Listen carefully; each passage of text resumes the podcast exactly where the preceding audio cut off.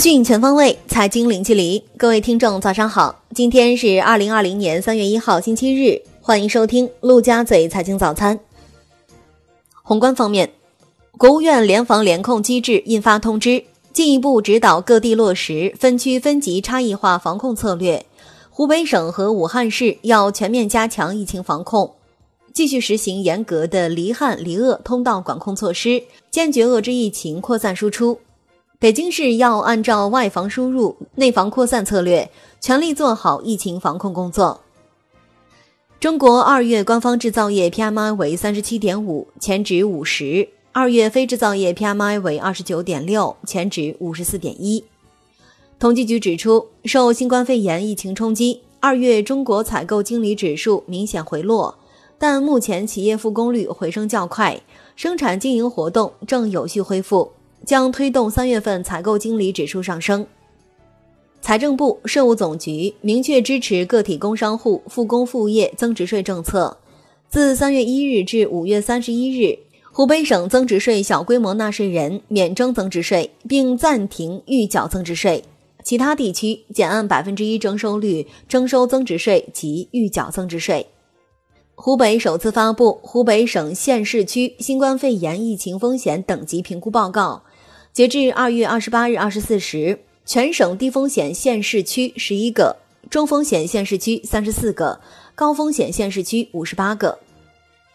北京明确，任何单位、任何人不得擅自前往湖北接人进京，不得擅自前往其他地方接离鄂人员进京，不得擅自接全国确诊病例、疑似病例、发热症状患者、密切接触者等四类人员进京。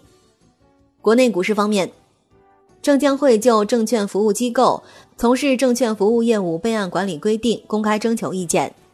备案规定共二十条，主要规定了备案主体、备案范围、备案时点和备案程序，明确证券服务机构备案属于事后备案、告知性备案的法律性质，不对证券服务机构从事证券服务业务设定前置性条件。海航集团流动性风险有加剧趋势。海南省政府近日牵头成立海南省海航集团联合工作组，全面协助、全力推进海航集团风险处置工作。权威知情人士称，海航集团不会被接管，海南航空也不会被拆分。海航集团董事会选举陈峰担任董事长，顾刚担任执行董事长，李先华担任副董事长。董事会决定分别聘任谭向东担任公司 CEO，任清华担任公司联席 CEO。MSCI 将科创板红筹第一股华润微电子纳入 MSCI 中国全指数，决定于三月十二日生效。由于科创板股票尚未进入陆股通，华润微电子并未被纳入 MSCI 中国指数。贾跃亭债务处理小组表示，贾跃亭对破产重组的核心条款做出了巨大让步。在债务偿还金额达到显著的比例之前，不再要求取消中国担保，债权人相对原方案可以得到更多的收益。金融方面，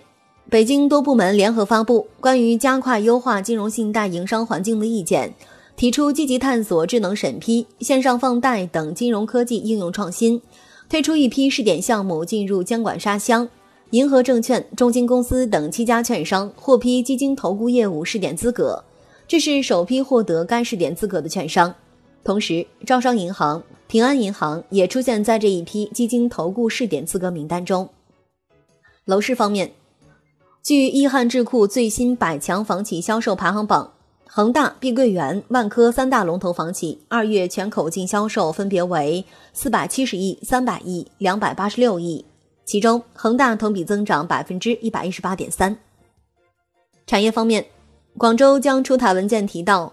要加快推进落实去年尚未用完的中小客车指标额度工作，对二手车置换、购买新能源汽车进行补贴，提振汽车消费。海外方面，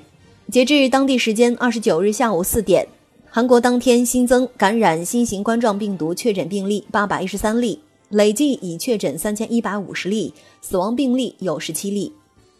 截至当地时间二十九日下午，日本的新冠肺炎感染者共计九百四十五人，其中“钻石公主号”邮轮的乘客和乘务人员七百零五人，共计死亡人数达到十一人。截至当地时间二十九日中午，伊朗共有新冠肺炎确诊病例五百九十三例，其中一百二十三例康复，四十三例死亡。日本首相安倍晋三表示，今后两周左右，为阻止新冠肺炎疫情在国内蔓延，应采取一切手段，将利用超过两千七百亿日元（约合人民币一百七十五亿元）的预备费，用十天左右制定第二轮紧急对策。将推进万全准备，使东京奥运会成为对运动员及观众而言是安全安心的大赛。欧盟成员国卫生部长将于三月六日举行部长级峰会，共同研讨应对新冠肺炎病毒的相关措施，指定欧洲统一的防御政策，有效遏制疫情扩散。马来西亚国家皇宫宣布，慕尤丁将出任马来西亚第八任总理。国际股市方面。白宫首席经济顾问库德洛称，鉴于目前已知的有关新型冠状病毒的信息，市场反应过度，投资者应该逢低买入。商品方面，中国二月份钢铁行业 PMI 为百分之三十六点六，较上月下降十点五个百分点。债券方面，建设银行、邮储银行、北京银行、恒丰银行等多家银行近日发布公告称，根据央行、财政部相关工作要求。二零二零年三月份储蓄国债暂停发行，之后的发行计划将提前另行通知。好的，以上就是今天陆家嘴财经早餐的精华内容，我是阿丽，我们下期节目再见。